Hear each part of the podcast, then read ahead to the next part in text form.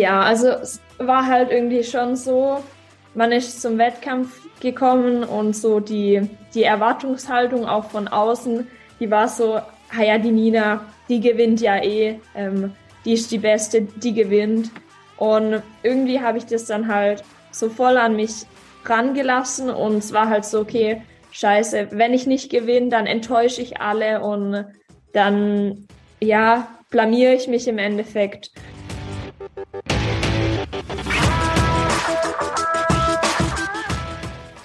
Herzlich willkommen im Pro Mind Athlete Podcast. Ich bin Patrick Thiele und bei Pro Mind Athlete helfen wir Sportlern dabei, mithilfe der besten mentalen Strategien maximal erfolgreich zu werden. Das heißt, egal ob du deine allerersten sportlichen Erfolge sammeln willst oder dich in der Weltspitze etablieren möchtest, wir supporten dich dabei.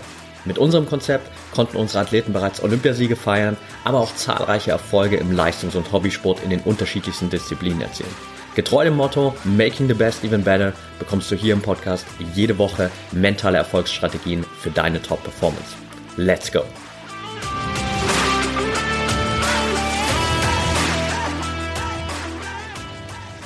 Welcome back hier im ProMind Athlete Podcast. Heute mit Nina Reichenbach. Schön, dass du dabei bist, Nina. Ja, hallo auch von meiner Seite. Ich freue mich sehr aufs Interview und bin gespannt auf deine Fragen. Ich freue mich auf jeden Fall auch. Wir kennen uns jetzt schon Weilchen und äh, jetzt war so der Punkt, wo ich gesagt habe, hey, lass uns auf jeden Fall endlich mal ein Podcast-Interview machen, um so ein bisschen auch deine mentale Reise zu reflektieren. Aber bevor wir da reingehen, würde ich kurz mit dir in, in einen kleinen Fragenblock reingehen, den ich mit all meinen Interviewgästen hier am Anfang immer durchgehe. Fünf, sechs kurze Fragen, damit die Zuhörer dich ein bisschen besser kennenlernen und danach gehen wir dann direkt in das restliche Interview rein. Bist du ready? Ich bin bereit, jawohl. Okay, Frage Nummer eins, deine Sportart. Ich fahre Fahrradtrail. Dein bisher größter Erfolg. Das waren die fünf WM-Titel, die ich bisher gewonnen habe. Dein nächstes großes Ziel als Athletin. Auf jeden Fall der WM-Titel dieses Jahr. Dein sportliches Vorbild, gibt es da jemanden? Da gibt's mehrere Sportler, so, so im Trailbereich. Ähm, aber ich würde sagen, so das größte Vorbild ist der Alejandro Montalvo, das ist ein spanischer Trailfahrer. Mhm. Eine Sache, für die du gerade besonders dankbar bist. Dass ich dieses Jahr schon ein neues Land erkunden durfte. Sehr cool. Okay, letzte Frage. Auf einer Skala von eins bis zehn, wie wichtig ist der Kopf für deinen Erfolg? Zehn. Alright. Danke dir für den kurzen Einblick und dann äh, lass uns äh, mal reingehen direkt in deine letzte Weltmeisterschaft. Du hast gesagt, ähm, der größte Erfolg, so diese fünf WM-Titel natürlich, die du bisher gesammelt hast. Ähm, auch wenn äh, wir das schon an diversen Stellen gemacht haben, natürlich trotzdem nochmal verspätet oder hier im Interview Glückwunsch zu dem fünften Titel, Glückwunsch äh, dazu, dass du dir den Titel zurückgeholt hast. Wie war es für dich, den fünften WM-Titel zu gewinnen im Vergleich zum allerersten Titel?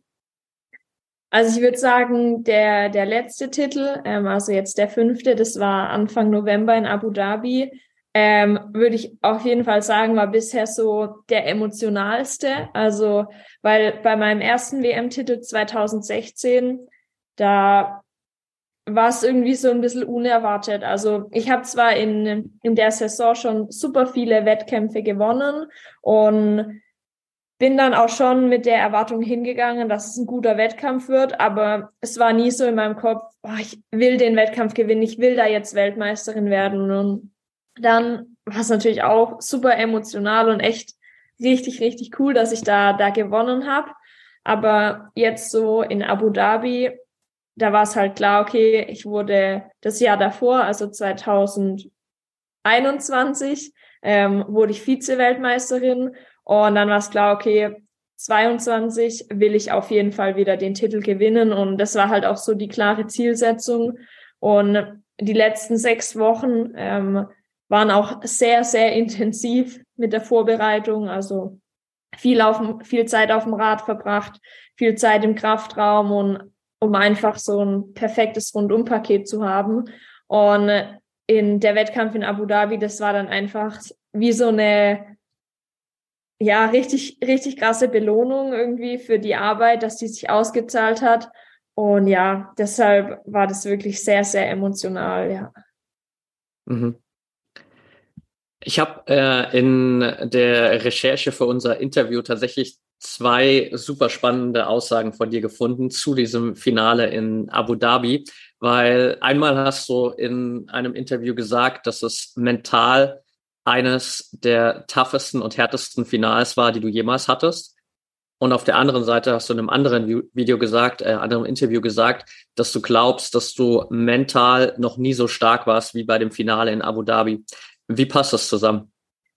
Genau, also man muss dazu sagen, das Finale in Abu Dhabi war jetzt vom fahrerischen Level her was relativ einfach. Also ich habe ähm, mit Jonas zusammen die Sektion angeschaut und dann war es klar, okay, ich und meine größte Konkurrentin eigentlich, die Vera aus Spanien, wir werden beide alles mit 60 Punkten fahren, weil es echt, ja, einfach war. Also genau. Und bei uns läuft ein Finale so ab, ähm, man startet quasi in der umgekehrten Reihenfolge vom Halbfinale. Ähm, ich habe das Halbfinale gewonnen und die Vera war zweite im Halbfinale. Heißt, sie ist immer vor mir gefahren und ich bin nach ihr gefahren. Ähm, genau. Und die maximale Punktezahl, wo man bei uns eben je Sektion sammeln kann, das sind 60 Punkte. Und das Finale besteht aus fünf Sektionen. Und dann war es halt so, wäre in der ersten Sektion 60, ich danach auch 60. Zweite Sektion, beide wieder 60. Dritte Sektion, beide wieder 60. Und vierte Sektion auch beide wieder 60.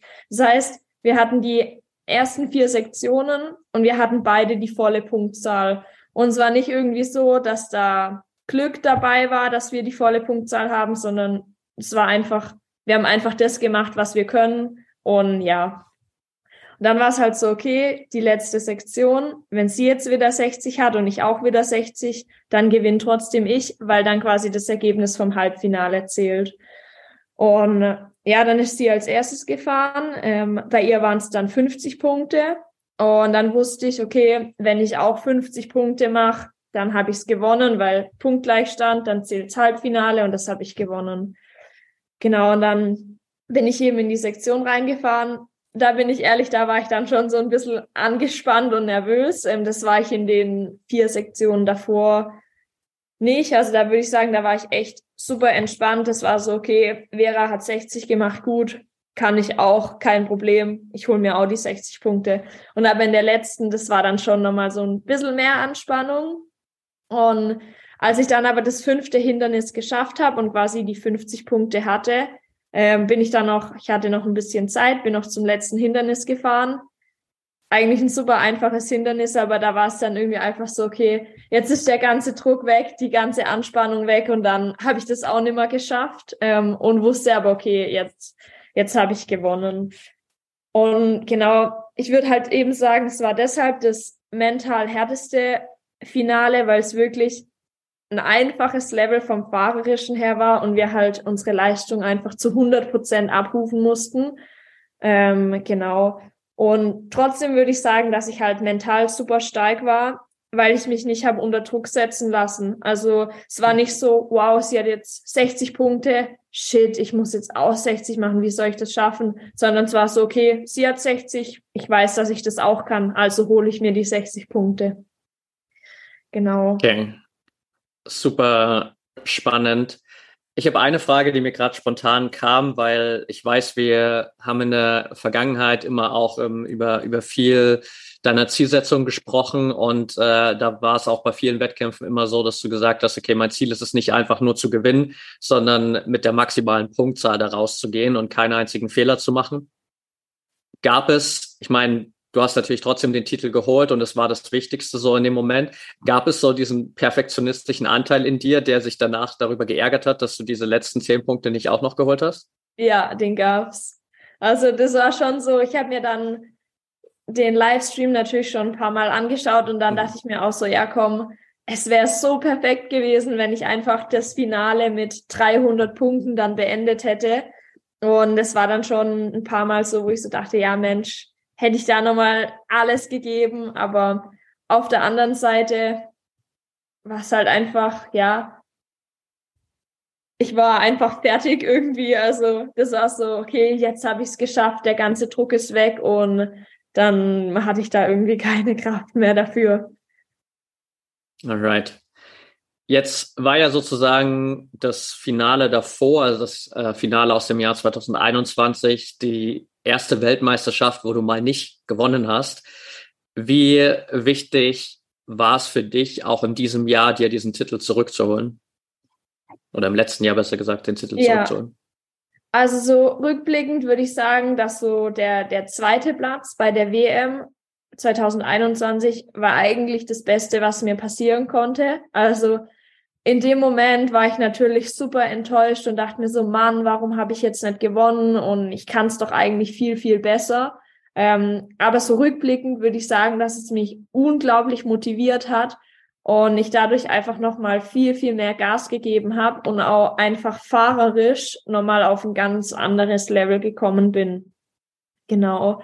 Und rückblickend muss ich auch tatsächlich ehrlicherweise sagen, wenn ich den Wettkampf in Spanien, also die WM 2021, wenn ich da gewonnen hätte, das wäre nicht verdient gewesen, weil, also ich habe mir den Livestream dann auch ein paar Mal angeguckt und da bin ich einfach nicht so gefahren, wie ich eigentlich fahren kann. Also wenn ich da gewonnen habe, das hätte, das wäre, nee, das wäre nicht gut gewesen. Ja.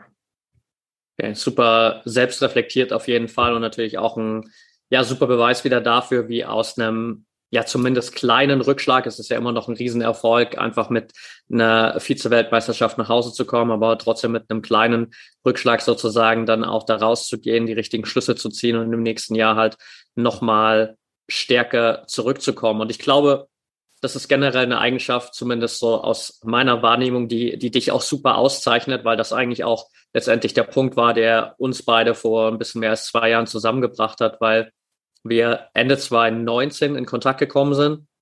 Und damals warst du an einem Punkt, du warst gerade erst vier, viermalige Weltmeisterin geworden und warst quasi schon die beste Athletin der Welt in deiner Sportart. Es gab also eigentlich gar keinen Grund, großartig was zu ändern, weil du ja schon ganz oben angekommen warst. Und trotzdem hast du dich damals dann dafür entschieden, auch mental mehr an dir zu arbeiten. Und ich erinnere mich noch ziemlich gut, dass du damals auch gesagt hast, so hey, Gerade habe ich das Gefühl, ich fahre nicht mehr, um zu gewinnen, sondern ich fahre eigentlich nur noch, um nicht mehr zu um nicht zu verlieren. Und ich habe eigentlich mehr Angst zu verlieren. Nimm uns mal kurz so ein bisschen mit, in was für einem, für einem State warst du damals so Ende 2019 nach der vierten Weltmeisterschaft? Ja, also es war halt irgendwie schon so, man ist zum Wettkampf gekommen und so die, die Erwartungshaltung auch von außen, die war so, ah ja, die Nina, die gewinnt ja eh. Ähm, die ist die Beste, die gewinnt. Und irgendwie habe ich das dann halt so voll an mich rangelassen und es war halt so, okay, scheiße, wenn ich nicht gewinne, dann enttäusche ich alle und dann, ja, blamiere ich mich im Endeffekt.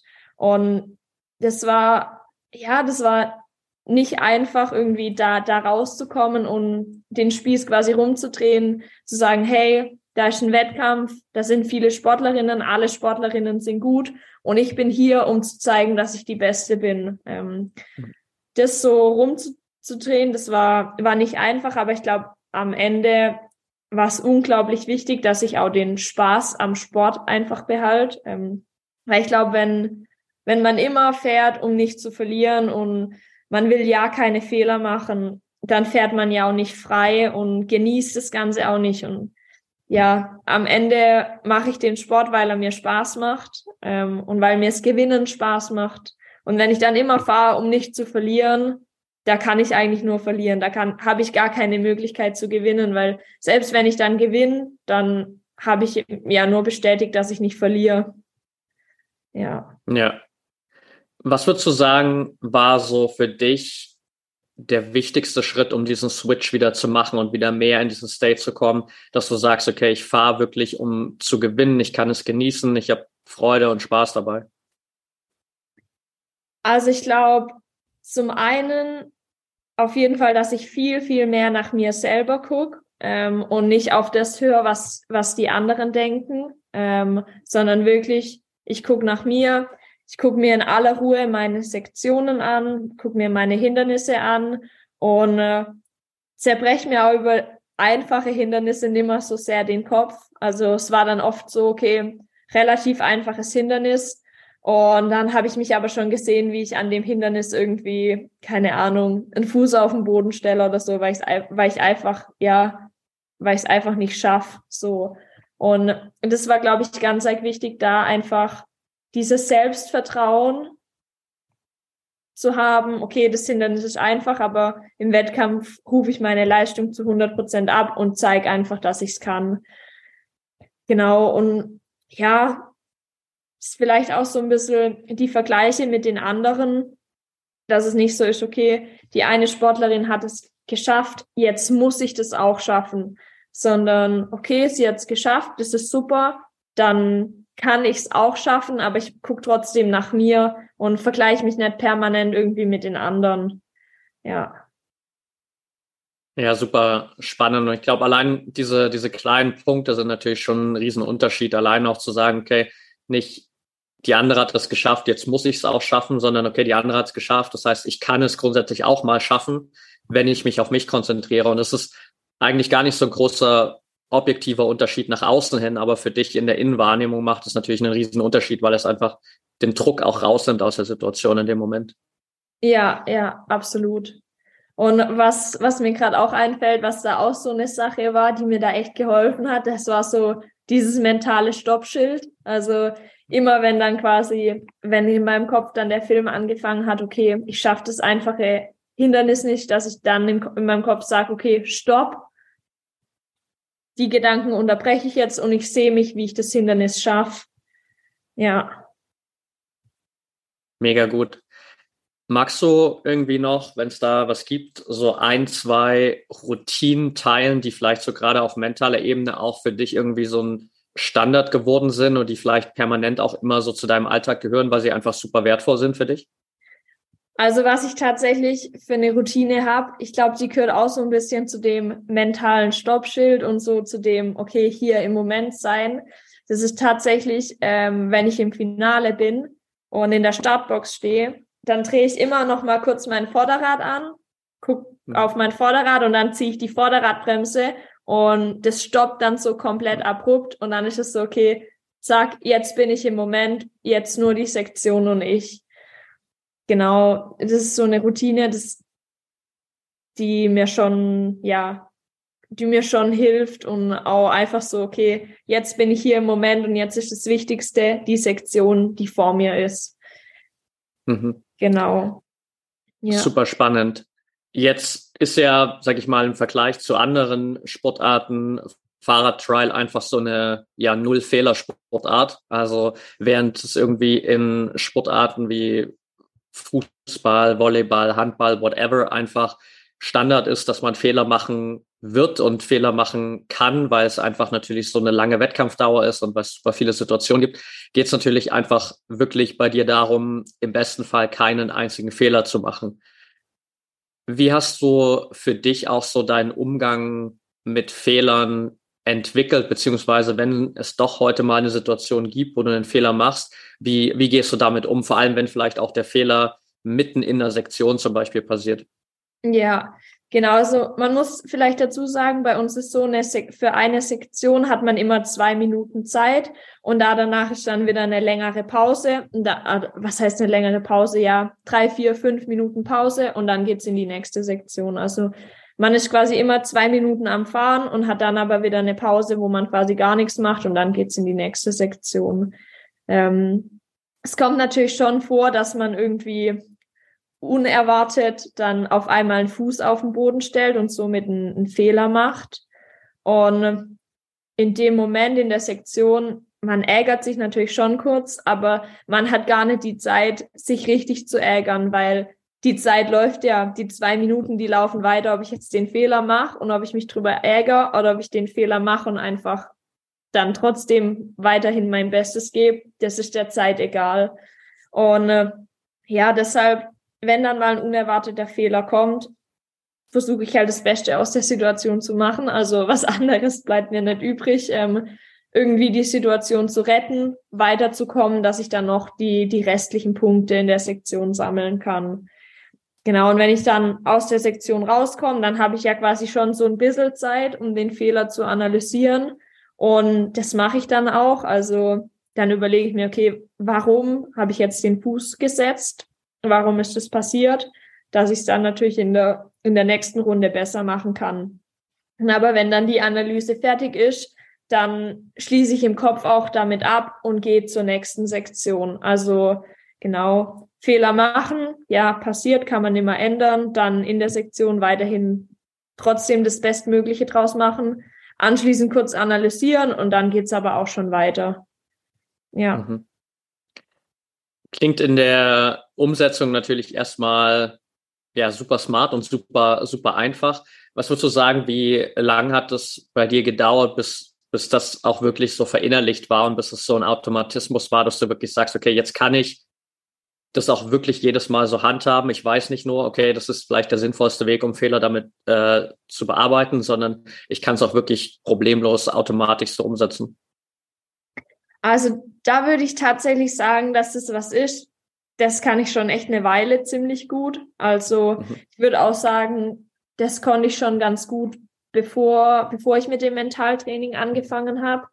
Ähm, würde aber auch sagen, dass es daran liegt, ähm, früher, wenn man die Wettkämpfe gefahren ist, als ich noch kleiner war, wenn dann immer die Eltern mit einem mitgelaufen sind, die haben einem das dann natürlich auch schon irgendwie so ein bisschen beigebracht, okay, der Fehler ist jetzt passiert, aber abhaken und weitermachen.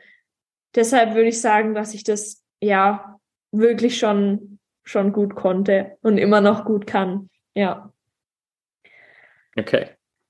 Würdest du sagen, dass es vielleicht auch ein zusätzlicher Punkt natürlich noch ist, dass du ja auch in ja super vielen Trainingseinheiten, glaube ich, einfach damit konfrontiert bist, dass du immer wieder Fehler machst, wenn du beispielsweise neue Hindernisse probierst und dann vielleicht zehnmal daran scheiterst und es erst beim elften Mal funktioniert und dadurch natürlich auch so dein, dein Umgang mit Fehlern einfach sich sehr, sehr positiv entwickelt, weil du weißt, okay, jeder Fehler bringt dich ein Stück näher an den Erfolg. Ja, das ist sicher auch, sicher auch ein, ein Grund, warum, warum das so gut klappt, ja.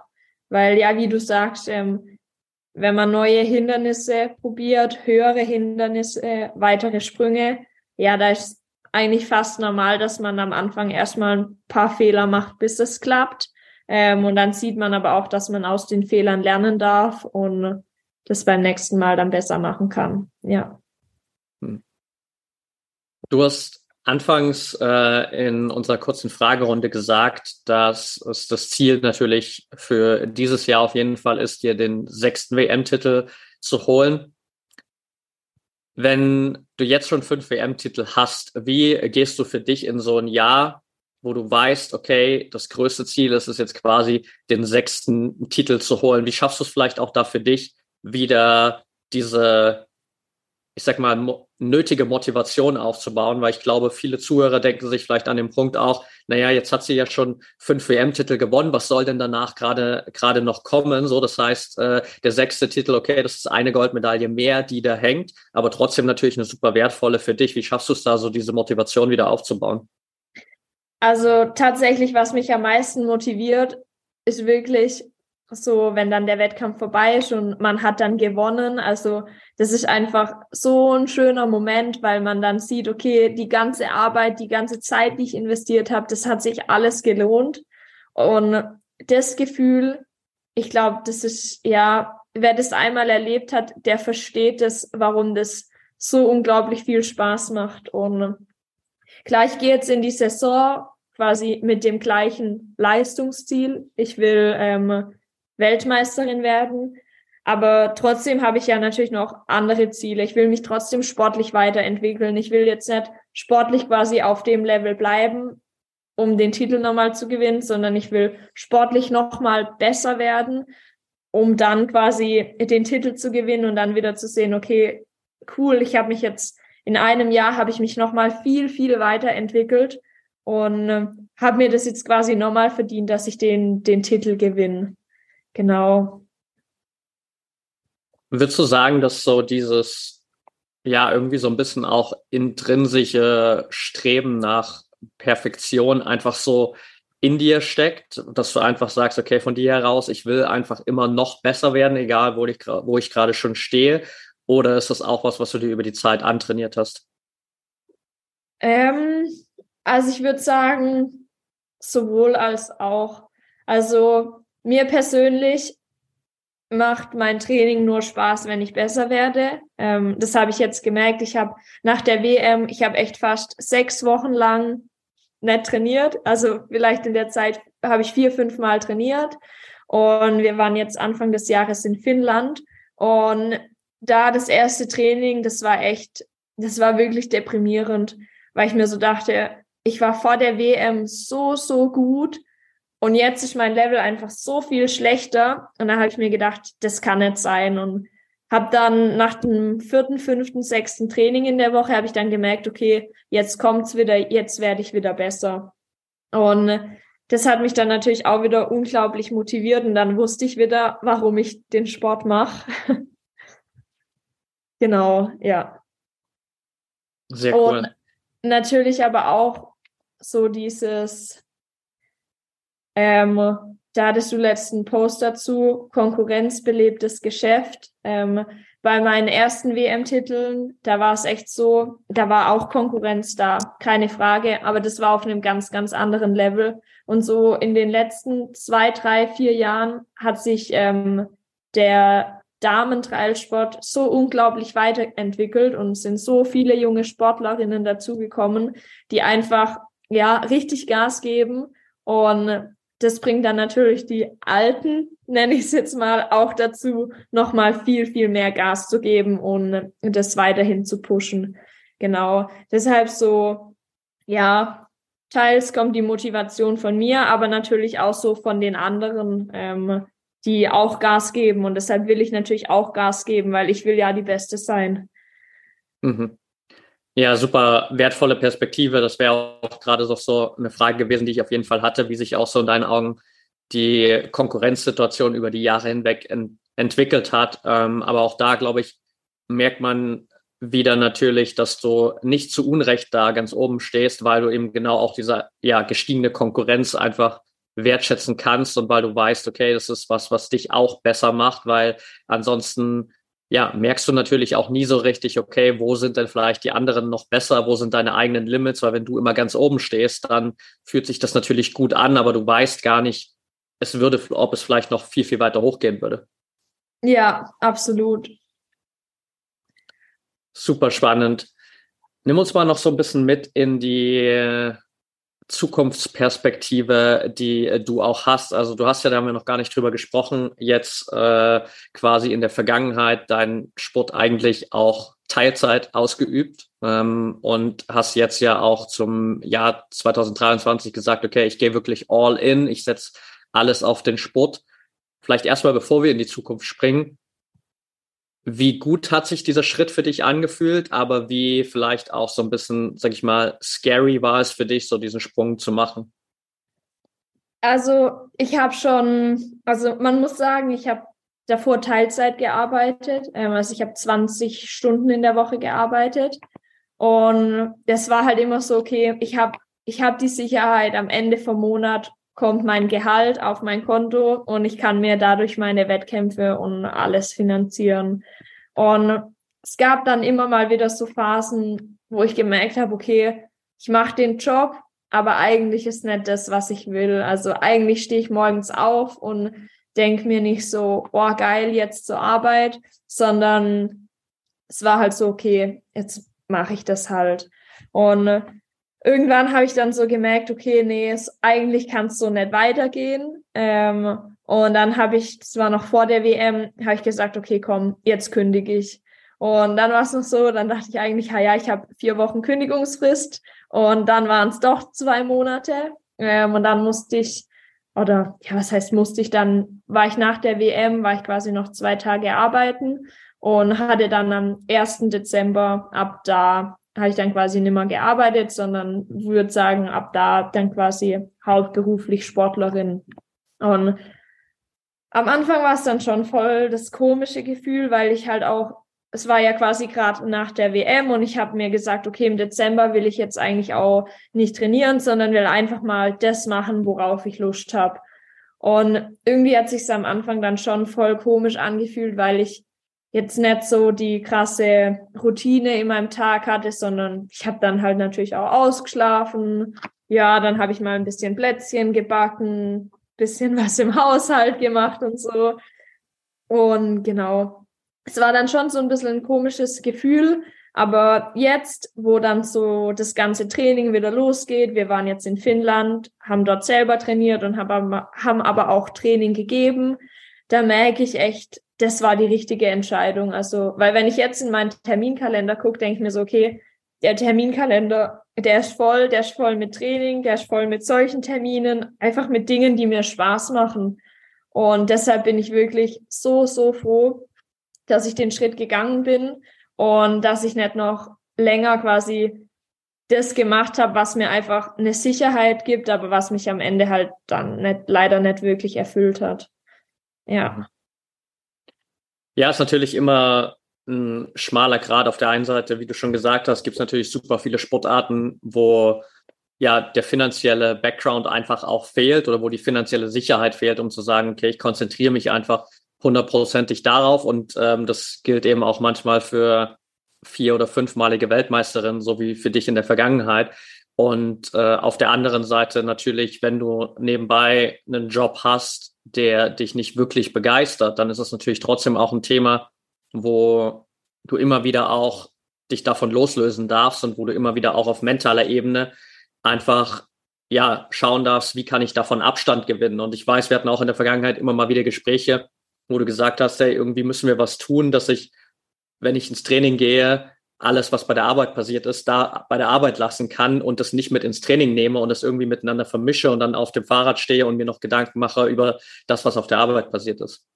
Ja, genau. Und ja, deshalb, ja, muss ich sagen, bin ich einfach so, so froh, dass ich das jetzt gemacht habe und wirklich bisher bereue ich es in, in keiner Hinsicht. Und selbst wenn ich dann jetzt irgendwann mal wieder sage, okay, komm, jetzt habe ich wieder Lust im Büro zu arbeiten, dann gibt's ja immer noch mal einen Weg, ähm, wie man das wieder machen kann. Aber ich glaube, für den Moment ist so die Entscheidung, die ich getroffen habe, schon sehr, sehr gut.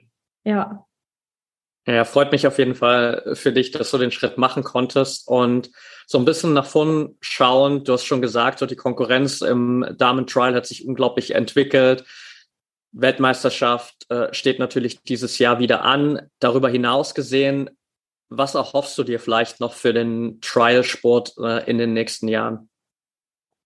Also, was ich mir auf jeden Fall wünsche, dass der Trialsport weiter wächst. Ähm, also wenn ich mir zum Beispiel überlege, bei meinem ersten Weltcup, das war 2014, da waren wir, glaube ich, acht oder neun Starterinnen und inzwischen sind wir bei einem Weltcup immer ja zwischen 25 und 30 Starterinnen und das finde ich eine unglaublich tolle Entwicklung und da hoffe ich, dass es einfach noch weitergeht, ähm, dass es sich weiterhin so positiv entwickelt, dass auch wirklich mehr Frauen zu dem Sport finden ähm, oder mehr Mädels, ähm, weil ja, es ist ein Männersport, das muss man ganz klar sagen, aber trotzdem ist für eine Frau, wenn sie den Sport gern macht, genauso cool, wie wenn das jetzt ein Mann macht. Ähm, genau, das fände ich wirklich cool, ähm, worüber ich mich auch freuen würde wenn so ein bisschen die mediale Aufmerksamkeit ein bisschen mehr wird. Ähm, ja, wenn man vielleicht mal in der Tagesschau oder so kommt, dass da einfach dem Sport eine, eine Bühne gegeben wird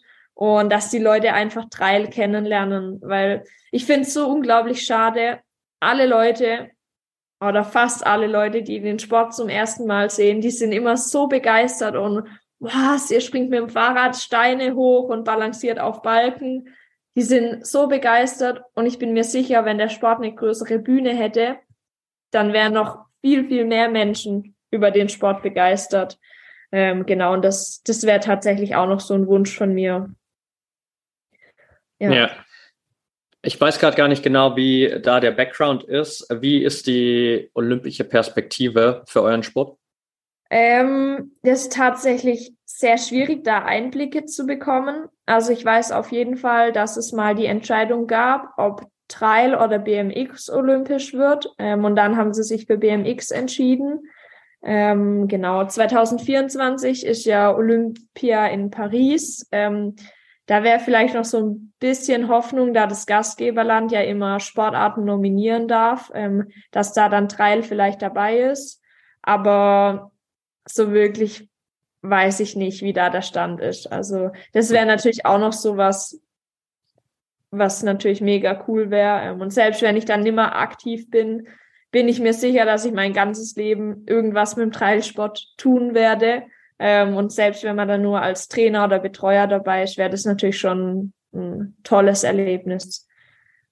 Ja, definitiv. Okay, dann mal äh, unabhängig vom aktuellen Stand auf jeden Fall Fingers crossed, dass wir das vielleicht noch erleben, weil wie du schon gesagt hast, ähm, ich schaue es mir auch jedes Mal immer wieder an und denke mir so, okay, eigentlich hat das eine viel, viel größere Bühne verdient, weil es eigentlich ein super spannender Zuschauersport ist, weil einfach, ähm, ja, es einfach sehr cool ist, um es anzuschauen. Es ist äh, super spannend, super auch herausfordernd, einfach zu sehen, wie die einzelnen Hindernisse gemeistert werden. Von daher, ja, schauen wir mal, wie sich das Ganze entwickelt. Und ich habe zum Abschluss noch eine letzte Frage für dich, die ich auch all meinen Interviewgästen immer hier stelle. Und zwar, wir haben jetzt super viel irgendwie über alle Titel gesprochen und alle Erfahrungen, die du schon gemacht hast. Und natürlich so im Sport generell wird vieles immer an Erfolgen gemessen. Aber individuell bedeutet Erfolg natürlich für jeden was anderes. Was bedeutet Erfolg für dich, Nina? Erfolg, würde ich sagen, bedeutet für mich tatsächlich, wenn ich aus dem Training gehe und sagen kann, okay, heute habe ich alles gegeben, um meine Ziele zu erreichen. Selbst wenn das Training dann, dann schlecht war, kann ich trotzdem sagen, okay, ich habe alles gegeben, heute war vielleicht einfach nicht mein Tag, aber trotzdem habe ich es durchgezogen und äh, ja, an mir gearbeitet. Perfekt. Last but not least, für all diejenigen, die deinen Weg natürlich auch ein bisschen weiter verfolgen wollen oder sich auch mit dir mal austauschen wollen, was ist die beste Plattform, um sich mit dir zu connecten? Instagram? Ja, auf jeden Fall auf Instagram, genau. Also einfach Nina Reichenbach und ja, ich, ich versuche aktiv zu sein, ähm, immer mal wieder was hochzuladen. Genau. Da, da ist es auf jeden Fall am besten. Und auch wenn Wettkämpfe anstehen, teile ich da dann meistens den Link zum Livestream. Also wenn sich das dann mal jemand live anschauen will, sehr gerne. Würde ich mich freuen. Alright, dann packe ich das auf jeden Fall in die Show Notes und ja, dann bedanke ich mich für deine Zeit, Nina. Danke für deine Offenheit, fürs Teilen auch. Und ja, ich glaube auch danke, dass du einfach auch in deiner Sportart so als Role Model vorangehst und auch sagst, hey, mir ist es wirklich wichtig, an allen Bereichen zu arbeiten, die wichtig sind für sportlichen Erfolg und dementsprechend auch wirklich so auf allen Ebenen zu wachsen, immer besser zu werden und da auch so ein bisschen diese Vorbildfunktion einzunehmen, was einfach super, super wertvoll ist. Also vielen Dank dafür auch. Ja, sehr gerne. Danke, dass ich dabei sein durfte. Und ja, es hat echt Spaß gemacht und ich würde mich freuen, wenn, wenn so ein paar Zuhörer ein paar Ansätze von mir ähm, umsetzen können und da ein paar Tipps finden. Wäre cool. Yes, ich gebe dir Feedback, wenn ich Nachrichten bekomme. Alles klar, cool. Mach's gut. Ciao, ciao.